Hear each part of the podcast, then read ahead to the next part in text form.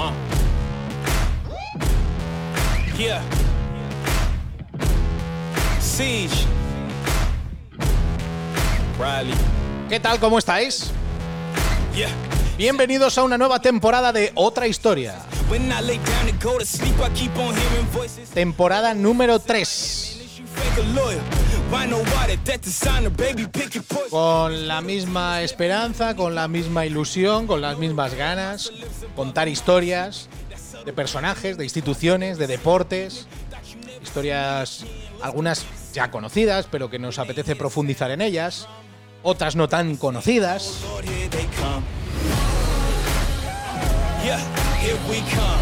El caso es presentaros sobre todo algunos personajes de, de nuestro panorama, de la comunicación, de la aventura, de la política. Veremos, veremos, veremos.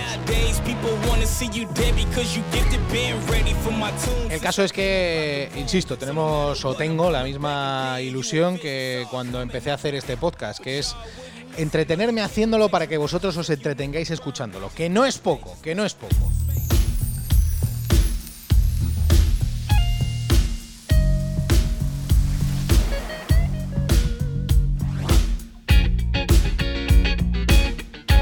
Bueno, el personaje que hoy nos visita en otra historia es un referente. A veces relaciono a los personajes con música. Eh, no creo que haya acertado en esta, pero sí un poco en el ritmo, porque es alguien que aunque parece diésel, avanza, avanza muchos kilómetros. Daimiel lo conozco hace, hace muchos años, primero como, como aficionado de disfrutar eh, sus retransmisiones y su trabajo, y después como compañero y como gran compañero.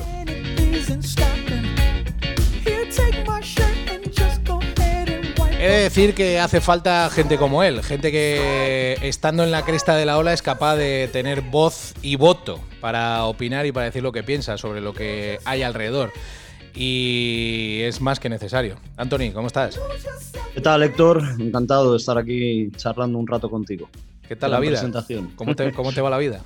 Eh, la vida razonablemente bien. ¿eh? Yo creo que eh, siempre los que, los que podemos sentir, o a veces por lo que vemos y también por lo que nos va diciendo la, la gente, que tenemos una vida de privilegiados, pues eso nos tiene que llevar a no dejar de mirar alrededor a, toda la gente que, que no alcanza eso por mala suerte, por, por no estar en el lugar eh, correcto, en el momento indicado, y entonces eh, eso te da perspectiva para, para por supuesto, disfrutar eh, y sentirte un privilegiado y, y, bueno, y no quejarte, sobre todo porque no hay tanto derecho a quejarse cuando se está tan bien como estoy yo. Yo a mí cuando, cuando me preguntan en alguna entrevista, en alguna charla o con amigos o gente que acabas de conocer y oye, ¿tú cómo llegaste a esto del periodismo y tal? Yo siempre hablo de un fruto de casualidades, ¿no? Eh, de repente una casualidad me lleva a la otra y a la otra y a la otra y de repente me veo, me veo currando en lo que yo siempre había soñado, ¿no? Que es contando historias. Eh, y a ti te pasa un poco, un poco por el estilo, ¿no? Sí, sí, sí, desde luego. Eh, yo siempre digo, y es así, bueno, y si no lo fuera tampoco ten- tendría problema en decir lo contrario, pero yo, lo del periodismo fue vocacional, eh, de lo que yo recuerdo y también de lo que me decían mis padres, ¿no? Que yo de muy niño me fijaba en cómo presentaban en, en el telediario de, de la 1, si lo hacían bien, si lo hacían mal, el discurso de, del rey de Navidad, si parecía que leía o no.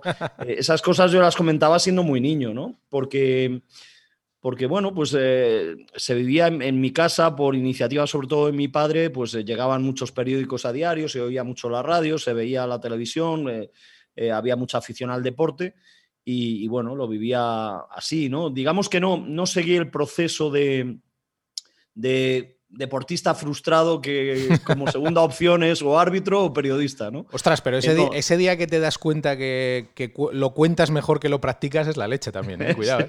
¿eh? Sí, sí, a, a, no sé, a mí me atraía, me gustaba mucho jugar eh, o hacer deporte, bueno, a partir de los nueve años eh, con el baloncesto jugar me gustaba mucho, pero, pero el mundo del, del periodismo me atraía mucho, aunque yo no, no lo conocía desde luego por dentro ni de cerca.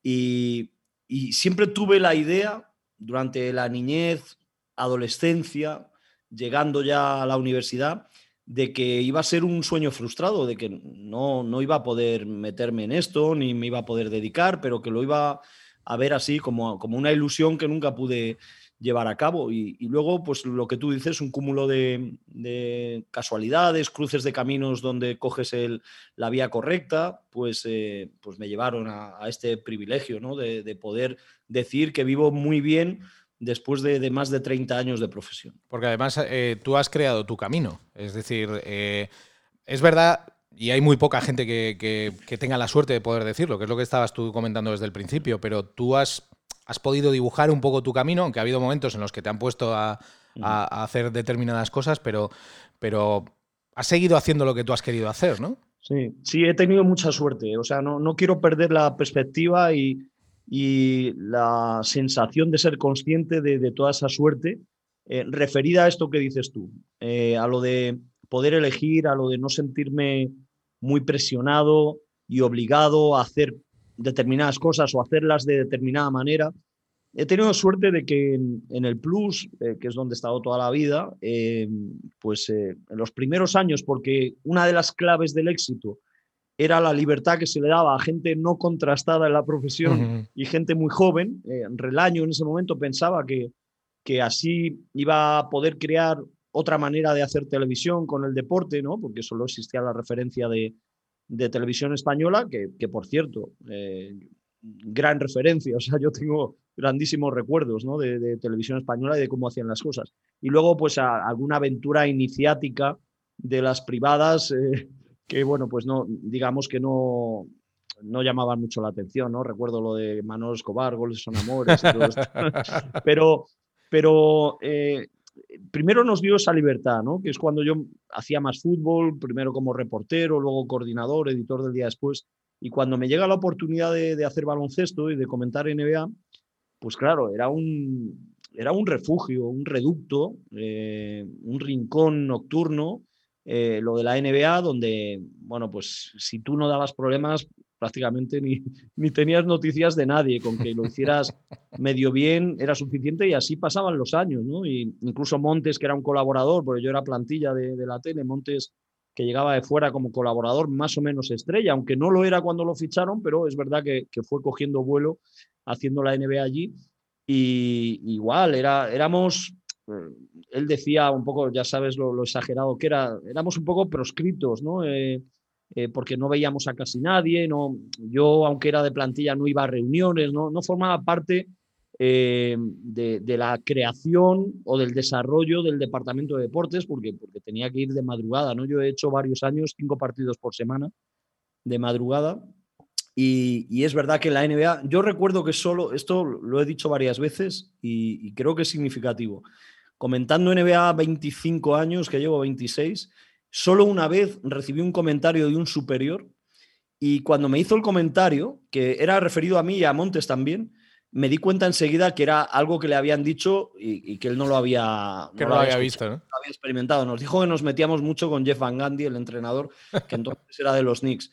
Eh, os metéis excesivamente y tal. Entonces supuse que, que, alguien con el que él tenía trato y que sí lo veía, pues eh, le, gustaba más de lo que nos gustaba a nosotros Van Gandhi, le caía bien y pensaba que éramos muy crueles, ¿no? Pero tampoco le hicimos caso, ¿no? A, esa recomendación, seguimos un poco nuestra línea y, es lo único que me han dicho. Eh, pero claro, es una competición que, se juega a muchos miles de kilómetros, eh, por lo tanto no hay, no hay esa presión, ¿no? Y, eso me ha permitido, bueno, incluso una empresa como como era Canal Plus en el 2008, 2007 o 2008, eh, yo mm, de repente no puedo más con la NBA por diversas circunstancias y, pido no seguir haciendo NBA.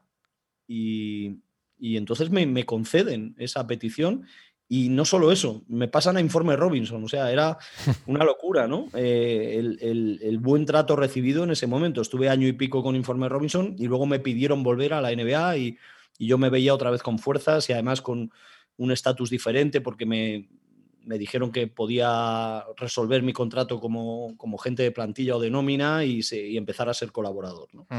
y, y entonces eh, a partir de ahí, bueno, pues ya la libertad del autónomo y del colaborador yéndome bien. Claro, el problema del autónomo es cuando no te van bien las cosas y tienes que buscarte la vida, pero yo ya cuando mm, coincido contigo, pues eh, colaboraba en Onda Cero, mm. eh, empecé a hacer cosas fuera, programas de fútbol de otras televisiones en abierto, y luego han seguido llegando cosas por fuera, ¿no? Pero mm, eso ya me ha dado, aquí pasaríamos, Héctor, a, otro, a otra fase, cuando ya tienes una independencia, más o menos, ¿eh? no, la vida resuelta, pero una independencia económica, entonces gente que tiene unas convicciones como las que puedo tener yo con respecto al periodismo, te sientes reforzado para, para defender esas convicciones y para no ser eh, vulnerable ni flexible a cosas que notas que quieren que, digas, o, sea, que, alguien quiere que digas, o tendencias por las que eh, parece que todo el mundo tiene que ir y que si tú no estás convencido de ello, pues al final como tengo varios, varias cosas, pues me puedo más o menos defender, ¿no? Mm, y, mm. eso, claro, eso es algo que, prácticamente nadie en el periodismo deportivo tiene, salvo unos cuantos privilegiados, ¿no? Y, eso también me ha servido y, y me ha hecho la vida más fácil en cuanto a la independencia y la libertad. Es, es, complicado. Ahora te voy a preguntar por esto, pero antes quería preguntarte por una cosa más personal.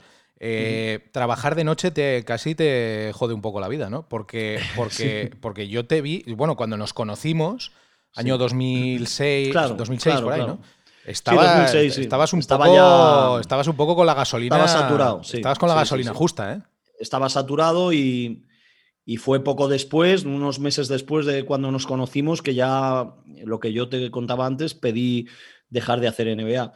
Porque sí, lo de, lo de las madrugadas es muy duro, ¿no? Y eso que yo siempre he sido una persona noctámbula, me ha gustado despertarme tarde por la mañana, no, no he tenido ningún deseo nunca de madrugar, me gusta la noche.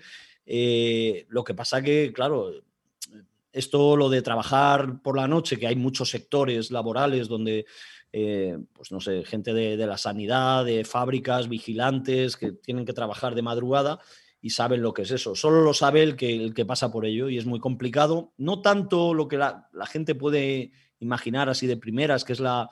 Eh, la manera de, de, compenetrarte o de sincronizar tu vida con tu entorno familiar, social, que es verdad que es complicado, pero para mí ese no ha sido el principal problema. El principal problema es em, los ciclos, los ciclos vitales, ¿no? Que vas, vas perdiendo energía, te sientes, eh, bueno, al final el sol casi ni lo ves, no te da en invierno, ¿no? Mm. Y, te vas sintiendo cada vez más aletargado, más cansado. Todo esto influye hormonalmente, la alimentación. Bueno, he pasado por diferentes problemas consecuencia de esto de la noche pero yo creo que demasiado bien me ha ido y, he sido bastante resistente a las afectaciones que puede haber, eh, porque de manera casual he tomado algunos, algunos códigos, algunos registros, algunas costumbres que yo creo que a la larga me han ayudado a soportarlo. ¿no? Ahora, por suerte, la televisión me, da otro estatus y me pone los partidos de sábado y domingo que, eh, gracias también a la NBA, pues nos ofrecen esos partidos que, son a la hora del mediodía de allí de Estados Unidos, mm. que, no sé, hay muchos domingos que hacemos nueve, nueve y media el partido, los sábados 11 de la noche, que es algo muy suave, muy, eh, light. ¿cuántas, ¿Cuántas veces te ha dicho alguien, yo estaba de borrachera y te he visto en la tele? muchas veces, muchas veces. Eh, esto desde el, la verdad es que desde el principio yo no lo había pensado previamente y empezamos a experimentarlo. Eh, esto de que te vieran en, televisiones de, bares, de discotecas, de pubs y, te lo dijeran, o luego ya con los móviles te mandaran fotos. Eh, y luego también eh, algo que a mí la verdad me ha, hecho sentirme bien, y es que todo el sector de, de la hostelería, los trabajadores de la hostelería, eh, el porcentaje de, aficionados a la NBA es muy alto en este sector, eh. porque es gente que acaba muy tarde de trabajar, llegan muy cansados, pero claro, llegan con la adrenalina arriba y no, no pueden llegar a casa y meterse en la cama. Entonces, la NBA, digamos que era un, recurso muy bueno pues para estar una horita en el sofá viendo baloncesto y tal hasta que ya te vence el sueño. Y entonces yo siempre en, en bares, en restaurantes, este tipo de, negocios, eh, he notado que era mucho más conocido y reconocido que, en otros sectores, ¿no? Oye, eh, eh, y en todo este tiempo me has hablado de, Montes, Montes y Daimiel, Daimiel y Montes. Eh, bueno, está claro que marca, que marca tu carrera porque ahí se crea un binomio, se crea una pareja que, además asciende un poco el producto, ¿no? Eh, conseguisteis darle una, firma al producto que, bueno, pues que, que, no sé, que todos, todos eh, mucha gente, muchas generaciones mm, han crecido eh, y viendo, viendo vuestras retransmisiones. Sí, mira, sobre esto yo creo que hay que decir varias cosas. Una primera que, ese modelo, ese modelo que más o menos desarrollamos o tratamos de desarrollar, era sobre todo iniciativa de, Montes. Es decir, yo traté de adaptarme y me subí en marcha un poco. Eh, luego, eh, también hay que decir que, eran, claro, el éxito o el supuesto éxito tiene que ver con la novedad, ¿no? Porque era, era algo rompedor, novedoso y era algo que buscaba Montes, desde luego. O sea, no, él que era todo improvisación y que era un personaje, eh, no solo era que le salía así, sino él buscaba eh, con unos criterios bastante, digamos, analíticos. Él decía que todo lo que no era fútbol, pues había que, adaptarlo a, bueno, pues a, a, poder ganar cada vez más aficionados, ¿no? Es decir, que había que llamar la atención, eh, él esos registros que tenía de pegar un grito y de repente hablar en bajito, que volvía a la gente loca en su casa porque el volumen, claro, si había gente durmiendo, eh, se ponía a gritar, lo bajabas y luego te susurraba y tal. Eh, pero bueno, él todo eso lo tenía bien medido, bien, bien pensado, era, era un fenómeno en eso. Y entonces lo, del, lo del éxito así de, de la pareja me hace gracia también porque como te decía antes, éramos eh, proscritos así, íbamos de noche, ¿no? Digamos que en la tele no nos daban mucha bola, ¿no? Eh, no, dábamos problemas y ya está. Y, no. y entonces hubo una vez, porque sí que teníamos muy buen feedback de la gente. Primero, antes de que llegara a Internet, los dos primeros años con postales, con, cartas, eh, luego ya con emails y tal. Y, y Montes un día me llama, no sé, ya llevábamos como cuatro años o así, o cinco, me llama y me dice, Daniel, vete a comprarte el marca. Tal, no sé, él le daba mucha relevancia a esas cosas. Y entonces había hecho, el, diario Marca había hecho unas centrales con eh, los mejores dúos o las mejores parejas de retransmisiones deportivas en España. Y entonces nos habían metido a nosotros, nos habían metido con, con José Ángel de la Casa Mitchell, con Valentín Requena Ángel Nieto, eh, no recuerdo, bueno, estarían Carlos Martínez y Robinson, me imagino, eh, pero bueno, había ahí varias parejas de varios deportes. Estaba Jimeno, el, tenista, eh, el extenista y, bueno, pues, y entonces él, dijo, esto es tremendo, él, le daba mucha, mucho valor a eso. que, que, siendo una gente que íbamos ahí en televisión de pago y de madrugada, que nos hubieran metido en ese grupo. Entonces sí, fuimos sintiendo esa aceptación. Yo, no es, no es modestia ni falsa modestia. Yo creo que el, gran secreto del éxito de la NBA, con, pasando, pasados los años, eh, es la propia NBA. O sea, cómo es esa competición, cómo es la liga, es la competición perfecta para mí a la hora de desarrollarse. Primero es un buen modelo de negocio y eso se demuestra con, con los propietarios que han comprado y pasados 15 años han vendido la franquicia y se han hecho multimillonarios, ¿no? Todos. Eh, y, luego los que hemos retransmitido hemos tratado de, ayudar. Trecet lo hizo muy bien en el arranque, cuando la gente imaginábamos la NBA y casi no la veíamos en los 80.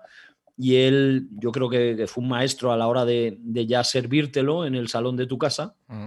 Y luego nosotros en ese momento, con una tele de pago, pues también, ¿no? Porque, claro, durante esos años vivimos el desarrollo tecnológico de poder ver cada vez más partidos. Y, en poco tiempo pasamos a, dar ya en el Plus un partido cada noche, que era una barbaridad, era algo de ciencia ficción tres o cuatro años antes. El tema de los jugadores españoles también, yendo, todo ayudado, ¿no? Y, pero es la propia NBA que tiene una fuerza tremenda, es una competición muy bien pensada para para llegar a todos los rincones del mundo, para ser vendida y, por eso ha acabado apareciendo en todos los informativos eh, mm, de, televisión, incluso generalista y tal, pues eh, por lo menos las tres mejores jugadas te las meten. Claro, oye, yo una cosa que, porque habéis tenido, hay vídeos en YouTube maravillosos. También los hay con Guille, y luego te voy a preguntar por Guille, pero, pero eh, tienes vídeos con Montes de momentos, momentos hilarantes, ¿no? De, de, de, descojono absoluto. O sea, eh, em, ¿cuál ha sido ese momento que has dicho yo, yo con esto no,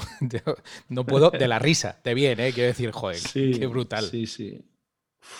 ha habido, es que con Montes hubo muchos, porque era un tío es que además no, no, veías venir, no veías venir por dónde, por dónde iba a sacar la, expresión, la gracia o, el mote o el tema de conversación, que los iba él sacando un poco de manera totalmente arbitraria, ¿no? Entonces, a mí es que él me hacía mucha gracia, mucha gracia. Eh, y a él le pasaba mucho, eh, él, él, era tan, era un personaje tan diferente que le pasaba mucho que, que él decía cosas sin la intención de hacer gracia, ¿no? Y entonces cuando veía que, los que estaban con él se reían, se partían, entonces él, entonces ya sí, a él le gustaba hacer gracia, entonces ya se regodeaba en, ese mensaje, ¿no? Pero, pero en el inicio no, no era una pretensión de él. Y en la vida personal era así también. Eh, yo me lo he pasado genial en los viajes, pero durante 10 años en los estudios, eh, primero en Torre Picasso y luego en, Tres Cantos, nos ha pasado de todo. Yo recuerdo,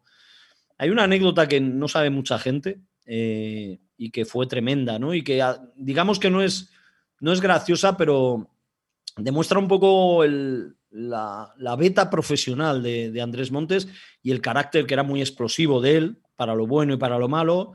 Eh, luego ya enseguida se calmaba y tal. Eh, hay un partido bastante mm, famoso de los playoffs en el que jugaba Los Ángeles Lakers en San Antonio contra los Spurs y es un partido en el que Derek Fisher mete un triple pegado a la banda cayéndose en el último segundo y gana Lakers. Eh, y entonces fue un partido muy igualado, un partido muy bueno, con, eh, con dos muy buenos equipos. Entonces Montes, eh, él, ya digo, era mucho más profesional de lo que incluso los, los más seguidores suyos se pueden imaginar. Él era consciente que era un gran partido, que estaba siendo un partido eh, muy tenso, muy igualado. Entonces él, él como profesional quería darle la emoción correspondiente, eh, tener el tono, eh, narrar las canastas como debía y tal. Y entonces en aquella época lo que ocurría era que teníamos los monitores de televisión a una cierta distancia, los focos, claro, te apuntan. Entonces no es como ahora que tenemos un pantallón ahí gigante y lo vemos de sobra. costaba ver un poco el partido a la hora de retransmitir. Entonces, la, orden para que pudiéramos mm, comentar y narrar correctamente era, cuando había tiempo muerto, subían los focos y nosotros hablábamos, hablábamos a cámara, hablábamos entre nosotros. Tal. Cuando volvía el partido, el, compañero de iluminación que estaba en el control tenía que bajar los focos para que pudiéramos ver la imagen, ¿no? Aparte, yo, tenía mejor vista, pero Andrés era miope, tenía gafas, tal, no sé qué, le costaba ver. Bueno, entonces eh, hay un tiempo muerto antes de esa canasta de Derek Fisher. Y estamos hablando y tal, un poco sobre el partido, el momento, que era tremendo. Y entonces eh, se va a reanudar el juego y el, iluminador, no sé, no, se despistó o lo que sea, no, no, bajaban los focos, tío. Entonces él empezó a hacer aspavientos y tal. Ya se desconectó un poco. Bueno, el caso es que narró la canasta, de hecho, por ahí estará en YouTube seguramente, pero no la narró como él quería, porque ya estaba con la cabeza en otra cosa, porque, porque no lo vio bien, no la narró como él quería. Acabó la retransmisión y entonces yo, pues nada, eh, cerrábamos la retransmisión, yo cogía mis cosas y me iba a maquillaje a quitarme el maquillaje. Casi siempre me iba yo antes que él, él tardaba más en recoger, llevaba un maletín, siempre el sombrero que lo dejaba por allí. Y, entonces me voy y me voy a maquillaje y me estoy quitando el maquillaje eh, ahí un rato y entra él. Y entra súper tranquilo. O sea, entró como cualquier día, súper tranquilo. Y empieza a quitarse el maquillaje y tal. vaya partido y tal me dice, he tenido, he tenido, Daimiel, un incidente ahí, un incidente. ¿Qué ha pasado? Y tal. Ah, porque le he dicho al, ha bajado el, el de iluminación y le he dicho que cómo me puede hacer eso y tal, no sé qué. Tal. Me, lo contó súper tranquilo.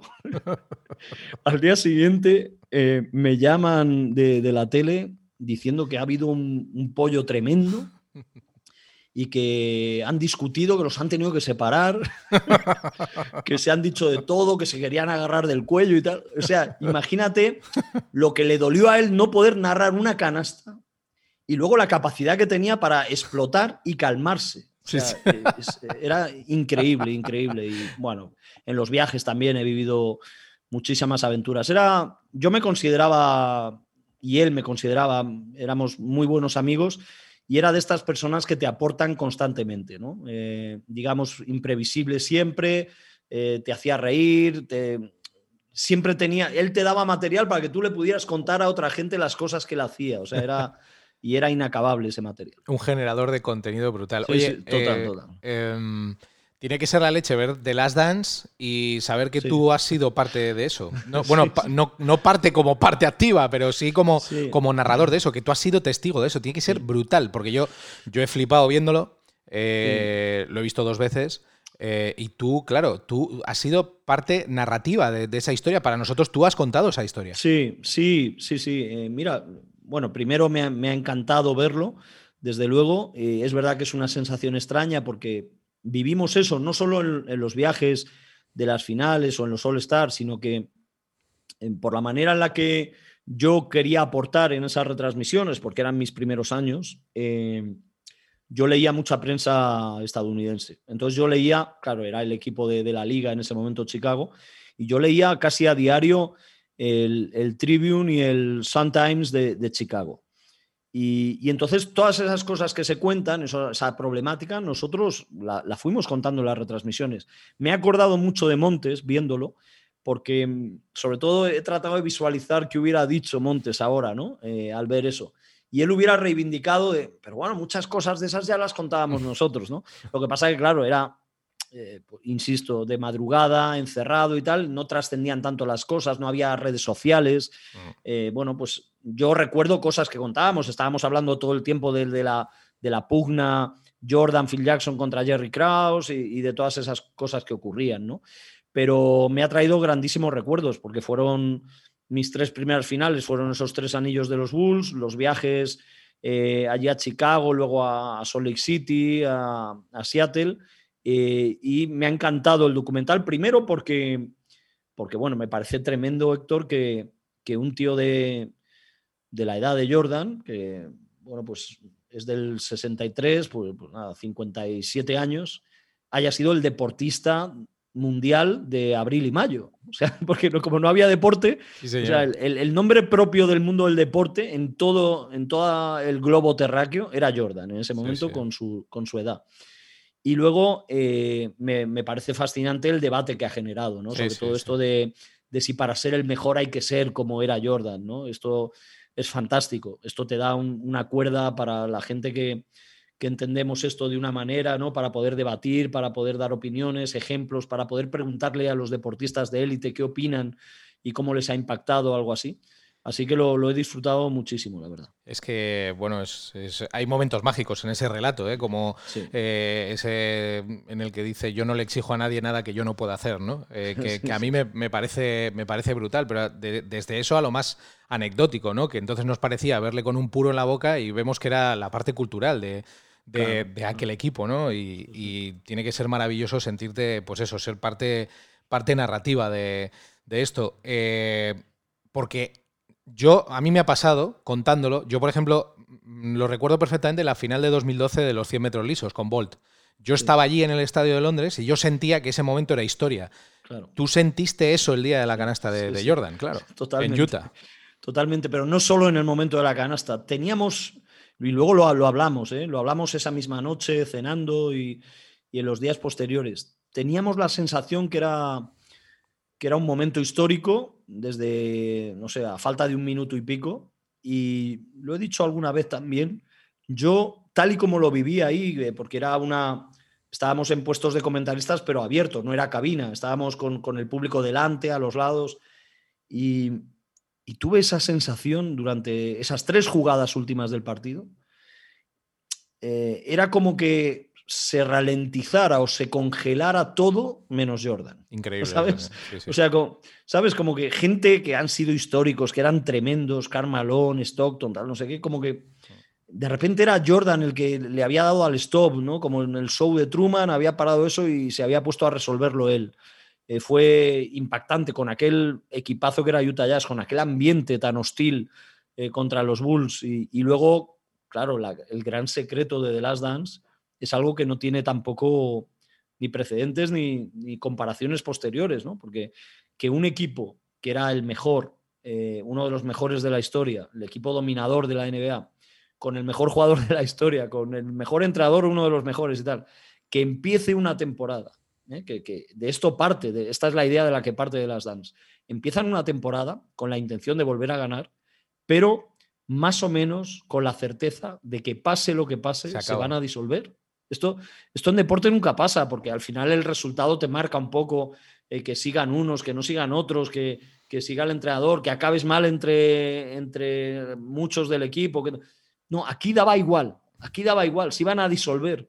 Mm. y ellos lo sabían, o sea, era. Y tener que jugar así y tener que competir así, ellos. Por eso el carácter de Jordan fue muy importante, porque esa rabia de Jordan, que yo creo que la transmitía muy bien, eh, esto de, buscar enemigos y tal, pues claro, en, ese momento el enemigo que buscaba era la franquicia y Jerry Krause. O sea, ellos estaban compitiendo, curiosamente, contra su jefe. O sea, querían ganar para darle las narices a su jefe, que es, una historia fantástica. Hay muchas como esta en el deporte americano, eh, béisbol, en fútbol americano. Es verdad, y lo decías antes un poco, el sistema este beneficia este tipo de, historias, porque nunca has tenido la, motivación de decir, bueno, tú comentas fútbol, y has comentado partidos del Atleti, has comentado fútbol en radio, pero digo de, internarte un poco más, ¿no? de de dejar un poco la pelota de baloncesto e irte al fútbol, ¿no? Al mainstream. Pues mira, eh, durante muchos años mm, no tenía ni opción. Eh, o sea, yo empiezo con fútbol y luego ya cuando empiezo con NBA me paso ahí pues, ocho o nueve años seguidos que, ni tengo opción de hacer fútbol, ¿no? Ni, ni tenía inquietud. Yo he vivido siempre el fútbol como aficionado, como muy aficionado. Y entonces cuando me empiezan a, llamar, sobre todo de cuando ya me hago autónomo y me empiezan a llamar de otros medios, empiezo en Onda Cero eh, y, en otros programas que había en, Marca Televisión, en, luego en, Mediaset también, em, pues yo lo que el motor principal para mí para, para, participar en eso, porque no era nada que te resolviera la vida, ni mucho menos, era una pelea contra el encasillamiento, ¿no? Eh, porque yo siempre me he sentido, yo es que no me he sentido casi ni, ni, periodista deportivo, me he sentido periodista, o sea, me ha gustado contar las cosas, hay muchas cosas que me interesan, hay muchas cosas sobre las que puedo tomar, em, digamos, un interés para prepararme, para analizarlo y de esa manera poder contárselo a otros. Eh, y entonces eh, yo no quería, no quería seguir encasillado. ¿no? Era una cuestión de, orgullo periodístico más que de cuestión profesional o de estatus o, de ingresos. O... Y, luego, pues sí, he tenido, he, ido y he vuelto constantemente, eh, coqueteos con el fútbol, ahora también en la radio, de vez en cuando comento partidos del Atleti, a veces me preguntan sobre cosas de fútbol. Presenté el día después dos años, eh, que era algo que no, no me esperaba. Y, bueno, me ha gustado, pero digamos que lo considero un terreno en el que, en el que yo no he tenido, eh, digamos, el espacio y la jerarquía como para poder haber hecho las cosas a mi manera. Eh, nunca, ni siquiera presentando el día después, tal, había, ahí hay un entramado, había una productora que hacía el programa, mm. jefes por encima, eh, realizadores que mandan mucho. O sea, yo trataba de aportar algunas cosas, pero no se hacía el programa que yo quería hacer. Nunca en fútbol he podido hacer lo que, lo que yo he querido hacer. Eh, por lo tanto, quizá por eso no me ha cautivado como para decir, oye, vamos a, tratar de, volcarnos con esto y dejar el baloncesto ya de una vez. Es que igual es una selva un poco más... Eh, es más complicado, claro, mucho más complicado. Bueno, lo es, evidentemente eso es una certeza que lo, que lo es, pero Iba a decir que igual es más difícil que un tío con una personalidad como tú, que es un tío reconocido, con una personalidad muy marcada, con una manera de hacer las cosas muy concreta, eh, igual es muy difícil entrar en esa jungla y tener una, posición predominante, ¿no? Porque en realidad, y ahora entramos en este territorio que es el, de el del periodismo y de cómo están las cosas, que, que me apetece preguntarte por esto, eh, porque igual ahora mismo, es decir, nos han convencido de que hay algo que funciona eh, o, que, o que dicen que funciona, que, que, decirles que no funciona y que hay otra manera de hacer las cosas un poquito mejor, pues parece que es jodido. Sí, sí, sí. Eh, la verdad es que es muy interesante. Este, estos asuntos son los que cuando me llaman para, para dar una charla de una hora o dos horas a gente que, está preparándose, formándose, gente joven que quiere dedicarse a esto, es en el terreno en el que yo quiero moverme o es lo que yo les quiero expresar a ellos, ¿no? a, los, a la gente que empieza. Eh, digamos que mm, yo creo, da la sensación o nos quieren dar la sensación de que está todo inventado. Y yo creo que no. Yo creo que hay mucho terreno todavía por explorar y, mucho contenido por crear relativo al fútbol, tanto en medios audiovisuales como en, como en radio. Incluso, bueno, pues ahora yo creo que con, digamos, con este destino obligado que toma la prensa escrita de, de los diarios digitales de pago, eh, yo creo que va a haber oportunidad para hacer mejores cosas también. Eh, y eh, me ha gustado lo que has dicho, ¿no? Nos quieren hacer creer como que, los modelos aparentemente triunfantes o los que están consolidados son de éxito y resultan. Y bueno, el que sea más o menos rentable un modelo no quiere decir que sea de éxito. Es más, yo creo que para lo rápido que va el mundo, eh, tecnológicamente y en otras cuestiones, digamos que llevamos muchos años anclados en modelos mm, muy determinados. tú, esto en Estados Unidos ya lo has visto. Es decir, lo que ahora hay aquí, tú en Estados Unidos ya lo has visto y lo has visto morir. Yo lo he visto morir. Sí, sí, sí, sí, sí. A ver, eh, yo creo, por ejemplo, que la, radio deportiva, eh, estuve, estuve escuchando en, en Eurosport, me parece que era estaba Javier Ares, eh, eh, hablando sobre lo, que ha sido la radio deportivo, eh, deportiva con los modelos muy personalistas de, García, de, de, La Morena, y luego cómo se ha ido a un, formato mucho más coral, ¿no? y qué habría que hacer ahora, ¿no? Eh, bueno, yo, es que creo que todavía se puede crear mucho, pero llevamos muchos años con el mismo modelo, ¿no? Y, al final la gente que quiere oír deporte en la radio, pues oye los programas, se oyen menos que antes, lógicamente. Eh, los programas de televisión que dicen gran éxito, líderes, tal, no sé qué, bueno, pues es todo muy relativo por el horario que tienen y al final el, término de audiencia absoluta es muy relativo, o sea, no, no, no, es nada... Eh, no es un rodillo, vamos. Pero no, tendrá que ver más, Anthony, perdona que te interrumpa, pero no tendrá más que ver con el talento que con lo que puedas crear. Es decir, puede haber un equipo de talento que cree eh, informe Robinson, ¿no? Alrededor de una persona con un carisma tremendo, o puede haber alguien o un grupo de gente que cree lo que en su momento creasteis con la NBA y con Montes y Daimiel, que es un equipo detrás con mucha gente, o lo que se ha creado con, eh, no sé, eh, ahora podría decir otros tantos proyectos que, que, son modelos de éxito, porque han sido referentes y porque la gente quiere hacer esas cosas, ¿no? Pero no tiene más que ver con que se busque talento y no algo que, haya que crear, porque sí, bueno, yo, yo de repente aquí ha aparecido a un señor que se llama Carlos Alsina, ¿no? En la radio, quiero decir, ¿no? Eh, y este señor, pues es un señor que tiene mucho talento y que hace cosas diferentes y hace una radio diferente que sabe hacer él. Eh, no sé, eh, pregunto, ¿eh? Pregunto, si tiene más que ver con eso. Sí, yo creo que, a ver, no vamos a decir que, que, no hay talento. Otra cosa es que no se, no se escarbe, no se descubra y no se explote el talento. Yo creo que además la gente de, de 30, 30 y tantos años, la gente de 20 y tantos años, eh, digamos, por, por, lo que han vivido, han vivido una era moderna de, muchas más posibilidades de, información, de poder ver y conocer muchas más cosas y maneras de, hacer las cosas. Eh, yo creo que hay mucha gente de talento muy joven. Pero, ¿qué ocurre? Que la profesión está...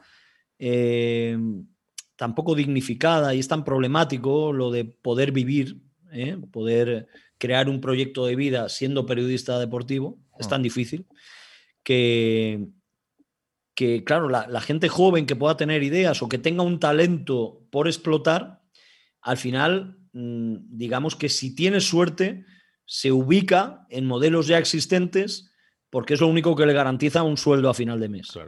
Y ese talento lamentablemente se puede ir al, limbo, es decir, se, puede perder por falta de explotación. Eh, como estas minas que han tardado miles de años en descubrirlas. ¿no? Claro, pues por, eso digo que, están ahí, quiero decir, el talento. Están ahí, están ahí, están, ahí clarísimamente, pero si al final los chicos a los que tú un día eh, les hablas eh, se conforman no digo que se conformen porque, porque son así, sino porque no, les queda otra. Que, de ir a una rotonda y a esperar con el micrófono, pasa el coche y a seguirle con el micrófono como si fuera una flecha. Mm, claro, y, y, se quedan ahí, y se quedan ahí, ¿eh? Sí, sí, es, una lástima, ¿no? Eh, lo que pasa que, a ver, eh, la capacidad de cambiar esto, no nos engañemos, por mucho que, podamos hablar, dar nuestra opinión, yo cada vez que se me pregunta sobre esto, pues cada vez soy peor mirado por, por, mi, por mis colegas de profesión. No, nos van a dar un ondas, Anthony, yo lo estoy viendo pero, venir. Pero, pero, ¿sabes lo que pasa? Que esto, el, el turno es de directores de antena, directores de contenidos, o sea, son las empresas las que tienen que, cambiar esto. Eh, pero no sé, estarán preocupadas por otras cosas, ¿no? A veces llegan a esos puestos ejecutivos gente que no tiene la formación necesaria en esto en concreto. Eh, las empresas las domina mucha gente muy resolutiva en, aspectos financieros y no tanto con, mm. conocimiento de, los contenidos y, y, por eso, y por eso no se van creando nuevos modelos. Hay poco ánimo al riesgo también eh, por parte de, eso, de las empresas y de los directores. Y por eso estamos en, las que estamos, ¿no? Con, se intenta dar combustible a los modelos ya existentes ahí para que venga a ver si avanzan un poco y tal, o si nos quedamos como estamos no vamos mal, pero no, no, se crea nada nuevo. Bueno, pero tú, tú, tú, por ejemplo, em, tienes una suerte eh, y yo, vamos, lo he visto contigo, hemos coincidido en, Nueva York en un All-Star, eh, sé lo que, lo que los jugadores, lo que el entorno baloncestístico piensa de ti, el entorno deportivo piensa, piensa de un tío como Anthony Daimiel. Eh, y eres de los pocos que ahora mismo podrían levantar el teléfono y decir, bueno, eh, voy a entrevistar a no sé quién. Eh, y a ti te podía pasar, porque el gran problema de esto también, digamos que esa gasolina de la que hablas, que se da a este tipo de formatos, al final tiene mucho que ver con que los protagonistas no aparecen. Es decir, han desaparecido y se han alejado completamente de los medios.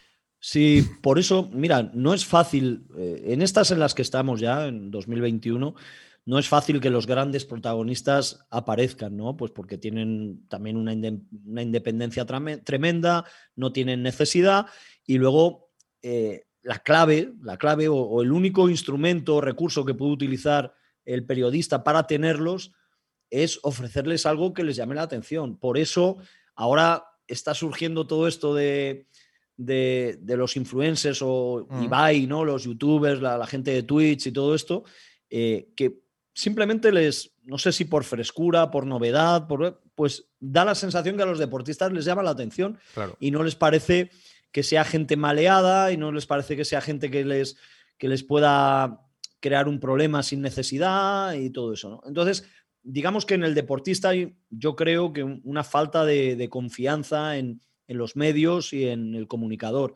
Y, los medios y el comunicador tienen que recuperar eso. ¿no?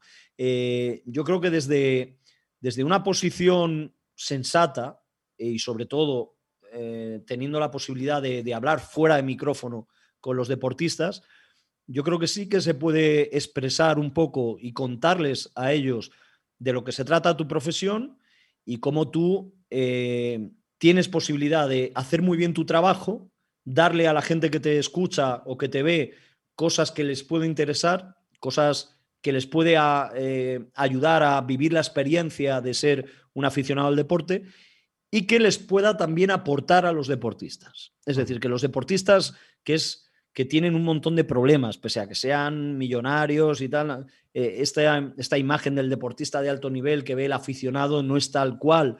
Ellos no es fácil ser un deportista de alto nivel, eh, tienen problemas de, todo tipo y, y ellos ves que en ocasiones hay formatos eh, de comunicación que les tratan como alguien, como una persona más y ellos lo agradecen, porque ahí en ese formato tienen oportunidades de contar cosas que, necesitan contar y mostrarse como, como, una persona cualquiera.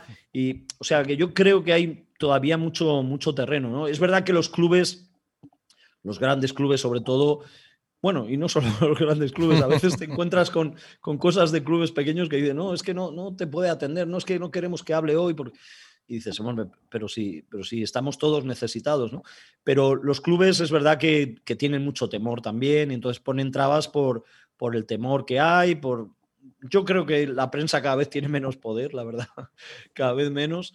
Eh, pero, pero bueno, tiene que haber profesionales y, y medios que conquisten. O sea, es que hay que conquistar al deportista y hay que conquistar eh, al club y, hay que, digamos, explicarle al club, oye, mira, yo no tengo por qué bailarte el agua a ti para hacer un buen producto y un producto del que tú no reniegues. Claro, es que yo creo que la situación ha llegado a ser tan extrema que es el deportista, protagonista, club piensa que el periodista le tiene que hacer la rosca eh, de manera infame y darle la razón siempre que quiera. Eh, y, el periodista eh, entiende que puede decir lo que le dé la puñetera gana del otro, aunque no sea verdad y da todo igual, que no va a haber consecuencias. Eh, algo que antes no era así, ¿no? Que antes cuando alguien metía una trola, pues las cosas tenían consecuencias, pero ahora, ahora no, no las tienen, ¿no? Entonces, estamos en ese punto, que es un callejón sin salida al final. Sí, es un, es un momento difícil. Yo, yo que siempre he sido pesimista con respecto a la profesión desde que empecé, porque aunque yo estaba muy bien pues cuando iba a los entrenamientos del Madrid, del Atleti, veía gente de otros medios, veía lo mal que, lo estaban pasando ya, gente que trabajaba muchísimas horas al día y que, y que tenía unos ingresos muy bajos, gente que no tenía seguridad, eh, que no podía meterse con su, con su pareja en una hipoteca porque no, le daba ni el tipo de contrato ni el sueldo. Esto mm. sigue pasando o ha ido pasando cada vez más. Eh, y entonces eh, yo, digamos que hay que, hay que, hay que renovarse para que esto no siga eh, cada vez peor. O sea, hay, que renovar los formatos, hay que, hay que crear, hay que convencer eh, a gente y hay que ser atrevidos, ¿no? Eh, entonces, bueno, vamos a ver. Yo, yo confío, confío en, la gente joven, en que sean atrevidos y también confío en que el mundo Internet nos ha abierto mm. muchas posibilidades para, para que en cuanto tú puedas sembrar o sea, tú desde los medios tienes que sembrar una inquietud en el, entre comillas, consumidor, en, el oyente, en el espectador, eh, para crearse sus propias opiniones sobre el deporte que le gusta. Mm. ¿Y eso cómo lo hace? Escuchando a unos, a otros, leyendo unas cosas, leyendo otras, pero que tengan la personalidad para crearse, eh, digamos, sus criterios sobre el deporte. Y esto lo hace la variedad, ¿no? Y el mm. poder buscar eh, blogs,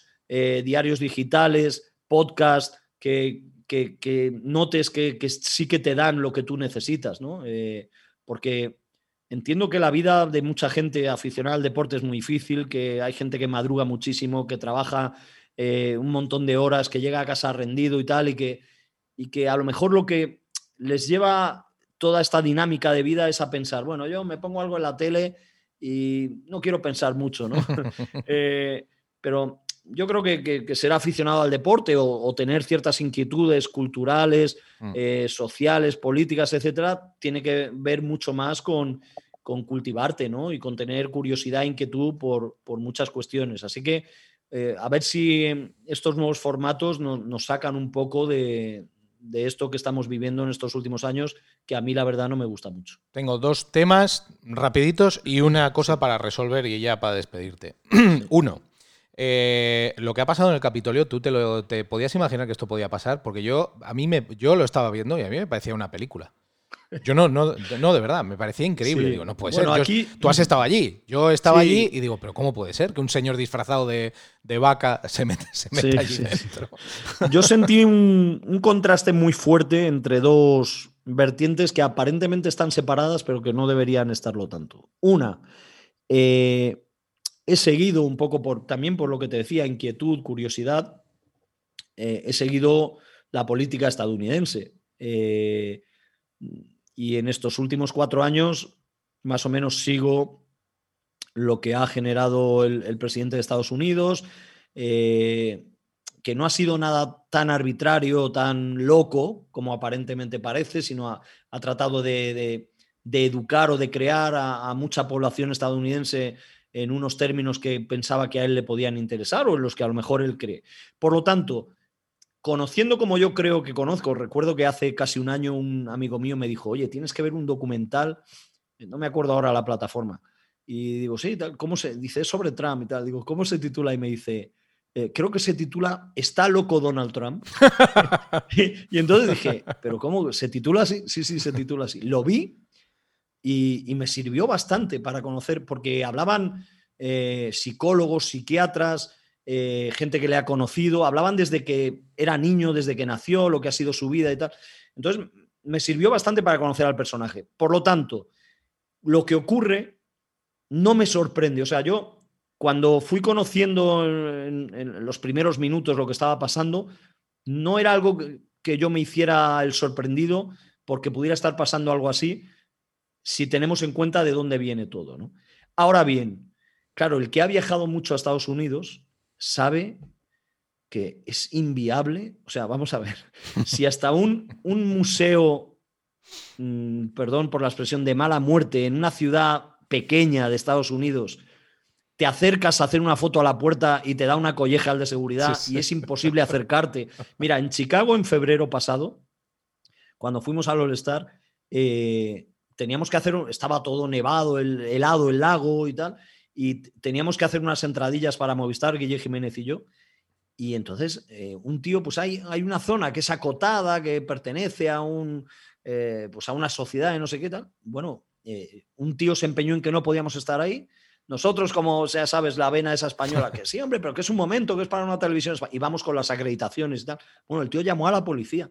Nos echaron allí a, gorrazos y porque fuimos muy, eh, muy comedidos y muy obedientes, y si no nos detienen. O sea, imagínate, para grabar en un exterior, en un lago, una televisión de fuera y tal, pero ¿cómo va a pasar esa gente al Capitolio? O sea, es que era, era inviable. Cualquiera que conoce Estados Unidos, eh, en uno de los centros de las construcciones más importantes, más simbólicas para ellos, pero ¿cómo ha entrado esa gente ahí? Es que yo no, o sea, no me lo puedo ni creer. yo tampoco.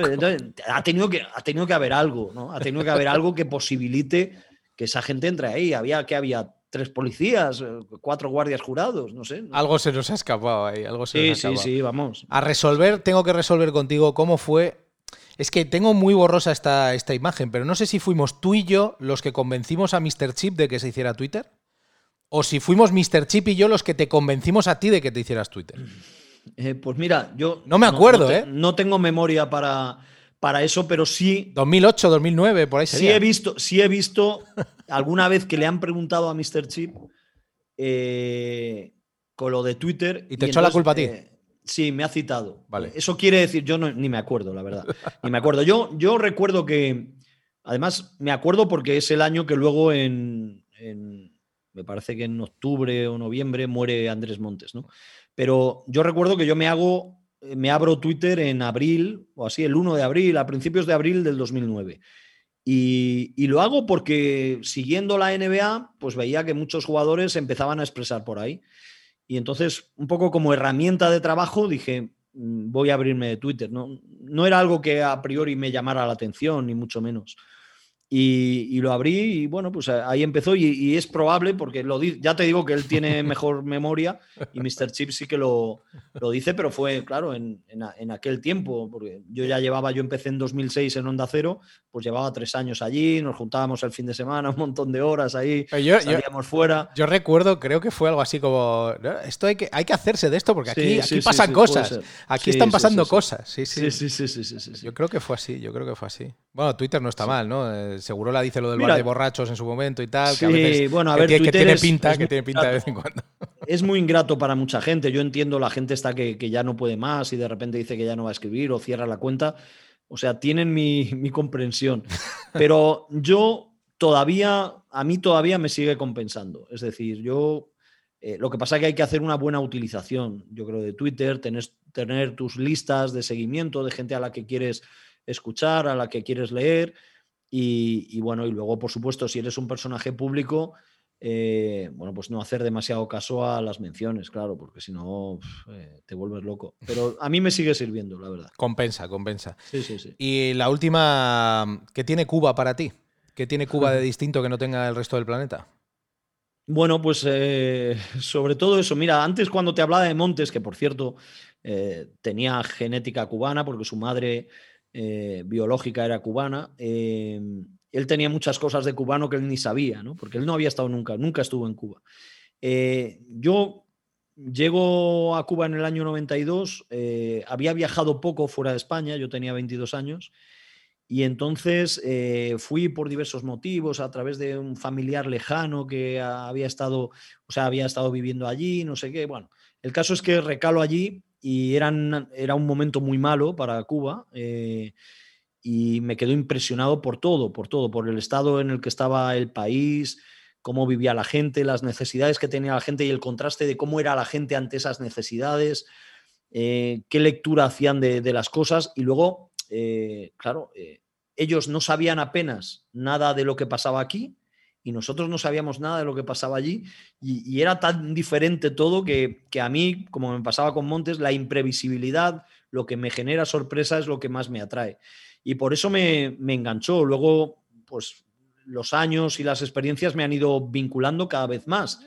Eh, mi, pareja es de, origen cubano, hemos podido eh, adquirir una vivienda allí, por, lo tanto mi segunda residencia. Eh, no, pillo, no pillo atasco de fin de semana, eh, pero mi segunda residencia puedo decir que, está allí y, no podemos ir mucho, vamos menos de lo que quisiéramos, pero, pero yo sigo siendo feliz allí, con muy poco, como son ellos. con muy poco, pues jugando una partida de dominó, charlando, bebiéndome un ron, yendo a un concierto. todavía sigue manteniendo, aunque ya se ha ido eh, digamos, occidentalizando mucho, pero todavía sigue manteniendo alguna que otra cosa diferente y que le da mucho sabor, ¿no? Y no sé, me, gusta mucho cómo es la gente, compartir mucho con la gente de allí. Es un país diferente y peculiar, muy, muy enriquecedor. O sea, que si un día no te encontramos, que te busquen en La Habana, ¿no?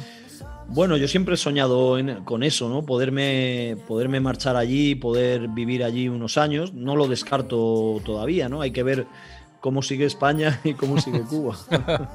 Anthony, que, bueno, aquí, por aquí, por esta otra historia pasan amigos y yo creo que tú eres un buen amigo. Eh, para mí un referente, para mí un referente. y que ojalá esas gotas de, de bueno de la experiencia que tú tienes le llegue a gente que está arrancando en esto, que no se queden con eso de que ir a una rotonda a perseguir un coche es un éxito eh, y que también sepamos valorar que en nuestro en nuestra narrativa deportiva eh, tenemos a gente que vivió de las dance y que estaba ahí, que de hecho nos lo estaban contando según estaba pasando, así que Anthony, que, te cuides mucho y que, gracias Igualmente, por estar aquí, ¿eh? Héctor, un, placer charlar contigo un rato y seguiremos en contacto y vamos a confiar en esos brotes verdes que hay para ver si mejora esta profesión. Ojalá que así sea. Un abrazo, amigo. Un abrazo.